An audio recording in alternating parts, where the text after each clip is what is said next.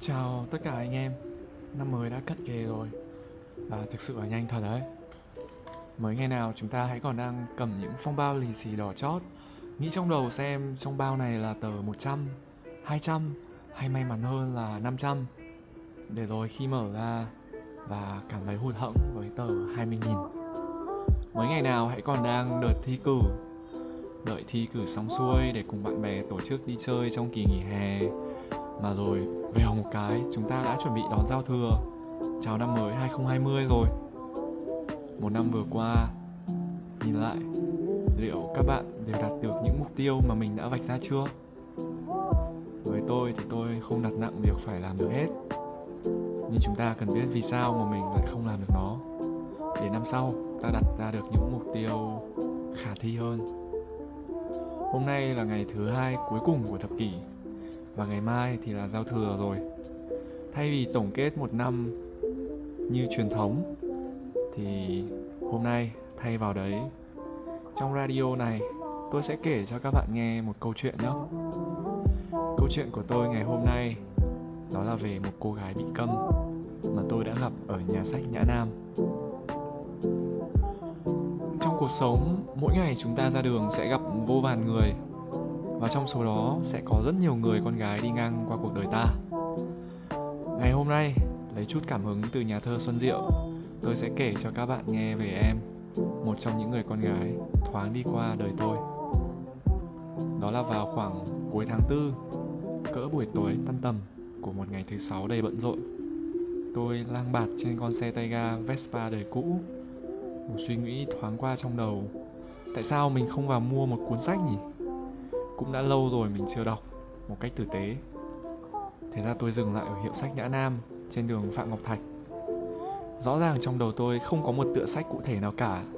Tôi chỉ là một cậu trai vẫn chưa quên được mối tình đã qua và nhìn mọi thứ với một màu xám xịt.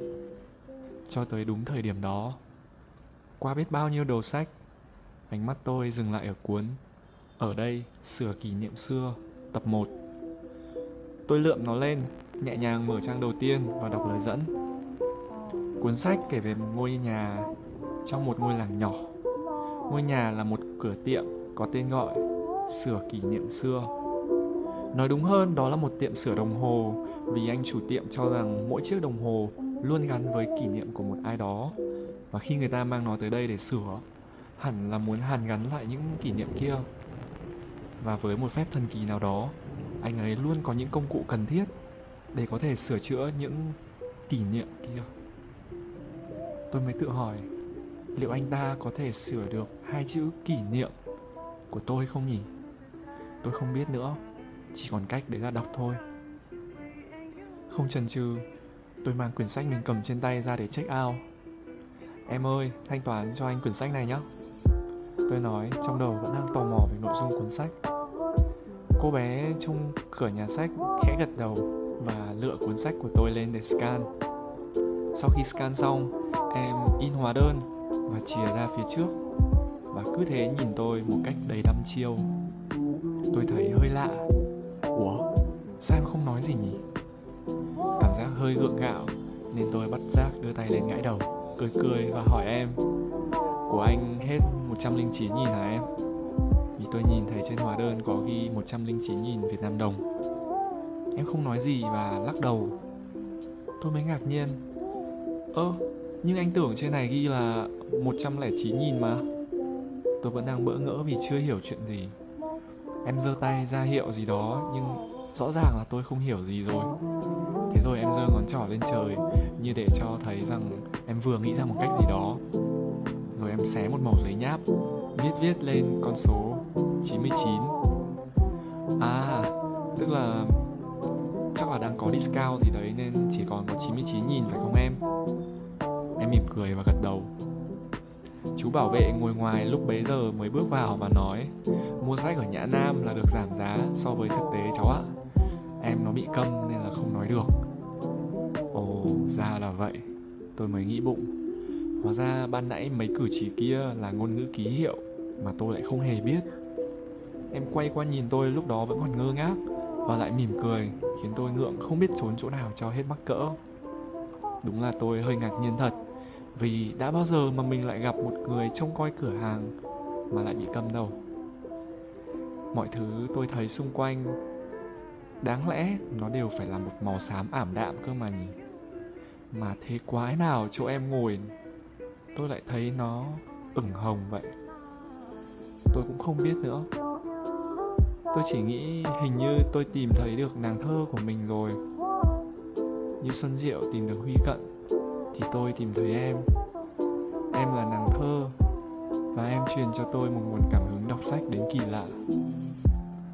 Kể từ ngày hôm đó trở đi, thay vì lang thang vạ vật ở các quán xá cà phê như tôi vẫn thường làm trước đó, tôi bắt đầu thường lui tới nhà sách nhiều hơn. Để rồi tôi nhận ra xung quanh mình giữa thế kỷ 21 của công nghệ khi nhiều người giờ chỉ còn biết cắm mặt vào màn hình máy tính hay những chiếc điện thoại mà tôi vẫn thường gọi họ như những con zombie của thế kỷ 21. Tôi lại thấy ở một khía cạnh khác khi có rất nhiều em học sinh, sinh viên họ lui tới đây, tới các nhà sách để đọc. Dần dần nó hình thành gọi là văn hóa đọc đó. Ồ, thì ra là cuộc sống xung quanh tôi nó cũng không đến nỗi quá tệ hay từ trước đến nay tôi vẫn thường trầm trọng hóa vấn đề lên nhỉ? Tôi đã nghĩ trong đầu như vậy. Trong lòng tôi lúc đó thực sự mà nói thì vô cùng phấn chấn. Cuộc sống của tôi thì ra nó cũng không đến nỗi quá tệ. Có những hôm tôi ra nhưng lại không thấy em đâu. Tôi cảm thấy tiếc lắm.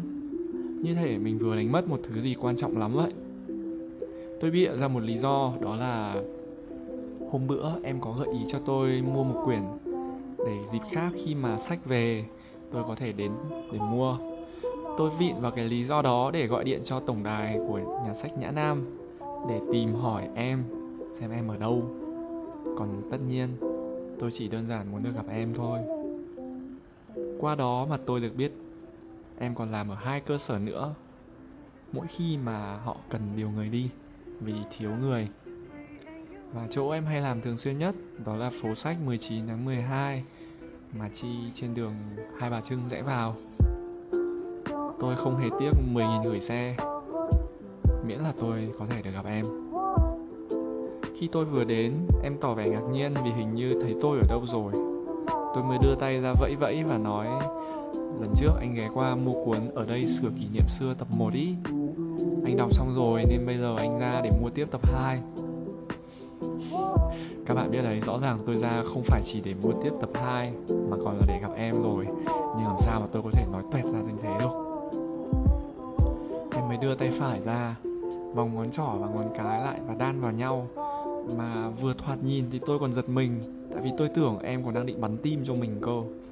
Nhưng về sau khi mà tôi được biết thì đó là ký hiệu của sự ngạc nhiên, hay còn gọi đó là à há đó.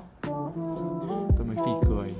Nhưng mà cũng từ lần đấy, tôi bắt đầu thân với em hơn, để tôi có thể học ngôn ngữ ký hiệu. Em dùng chiếc iPhone 4 đời cũ, nhưng được bọc rất là cẩn thận, nên trông vẫn còn khá là tinh tươm. Có vẻ như em đã dùng nó được một thời gian rất dài, giống như tôi gìn giữ chiếc Vespa thế hệ một này vậy. Qua tìm hiểu tôi được biết em cũng dùng mạng xã hội, có số điện thoại nhưng mà em ít khi dùng lắm, gần như là không động vào tí nào. Nhưng chính ra như vậy lại rất hay vì chúng ta sẽ gặp trực tiếp, giao tiếp trực tiếp và tôi cảm thấy như được thoát ra khỏi mạng xã hội ảo và được sống một cách đầy chân thật vậy tôi qua đọc sách và đồng thời học cả ngôn ngữ ký hiệu từ em. Trong hai tháng liền, tôi thường xuyên lui tới Nhã Nam để đọc và để học. Và rồi dần dần nó lưu vào bộ nhớ đệm của tôi mùi hương mà em tỏa ra.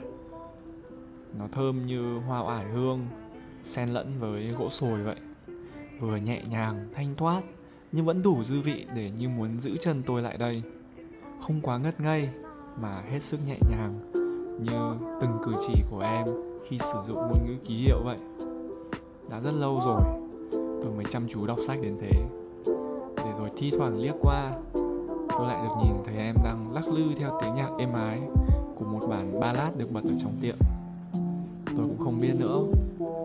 Ông chủ tiệm sửa đồng hồ trong câu chuyện tôi đọc đã thực sự sửa được kỷ niệm của tôi. Hay nhờ đó mà tôi biết em, một cô bé có ánh mắt biết cười kia. Thế rồi, cũng giống như người láng giềng xấu tính Trung Quốc không bao giờ có thể có hòa bình giữa Việt Nam với Trung Quốc quá 100 năm. Niềm vui của tôi cũng không thể kéo dài được quá 2 tháng.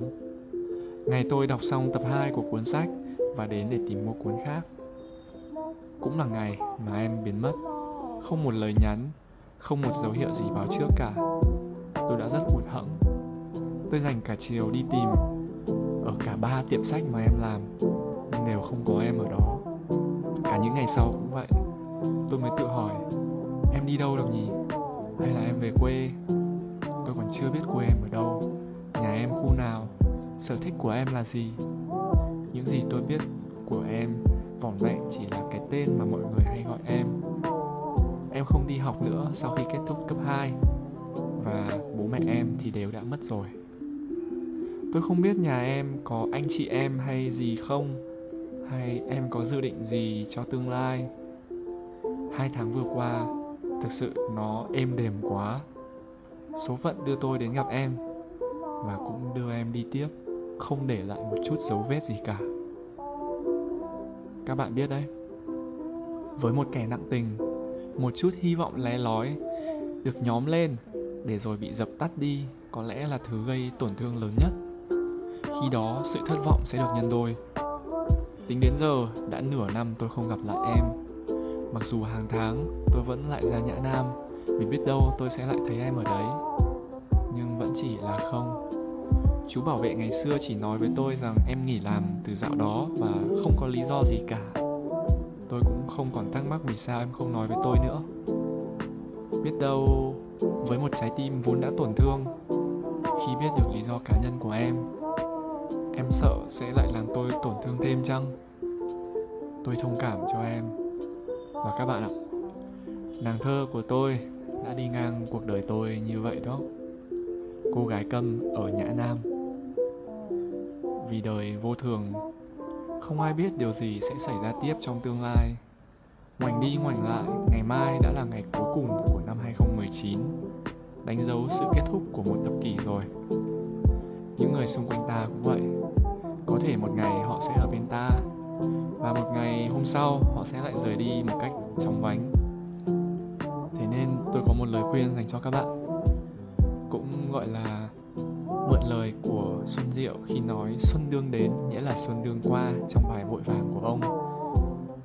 Nếu bạn thực sự muốn làm gì đó, đừng chần chừ và hãy làm ngay đi. Khi về già chúng ta sẽ không phải hối hận. Và biết đâu lũ trẻ con sẽ tự hào khi đã có một người bố, người mẹ người chú, người bác, người ông, người bà với những câu chuyện đầy tính phiêu lưu đó. Chúng nó sẽ rất là tự hào và có thể đi khoe với chúng bạn của mình về câu chuyện của chúng ta. Với những trái tim đang tổn thương ngoài kia, đừng bi lụy quá, mặc dù chắc chắn các bạn sẽ còn buồn dài dài. Người mà các bạn đánh mất là một người không còn yêu bạn. Còn người mà họ đánh mất, tức là các bạn đấy là người yêu họ thật lòng. Thế nên chúng ta không mất gì cả. Họ mới là người đã đánh mất. Cảm ơn tất cả các bạn đã đồng hành cùng Harry trong suốt năm vừa qua. 2019 là một năm đầy đáng nhớ của Harry. Một phần chính là nhờ các bạn. Tôi yêu các bạn rất nhiều. 2020 sẽ là một năm đầy hứa hẹn. Chúc các bạn có một năm mới thành công và luôn ngập tràn hạnh phúc nhé các bạn đang được lắng nghe radio cùng Harry. Tôi là Harry Dũng Cảm và tôi xin được phép khép lại 2019 của mình tại đây.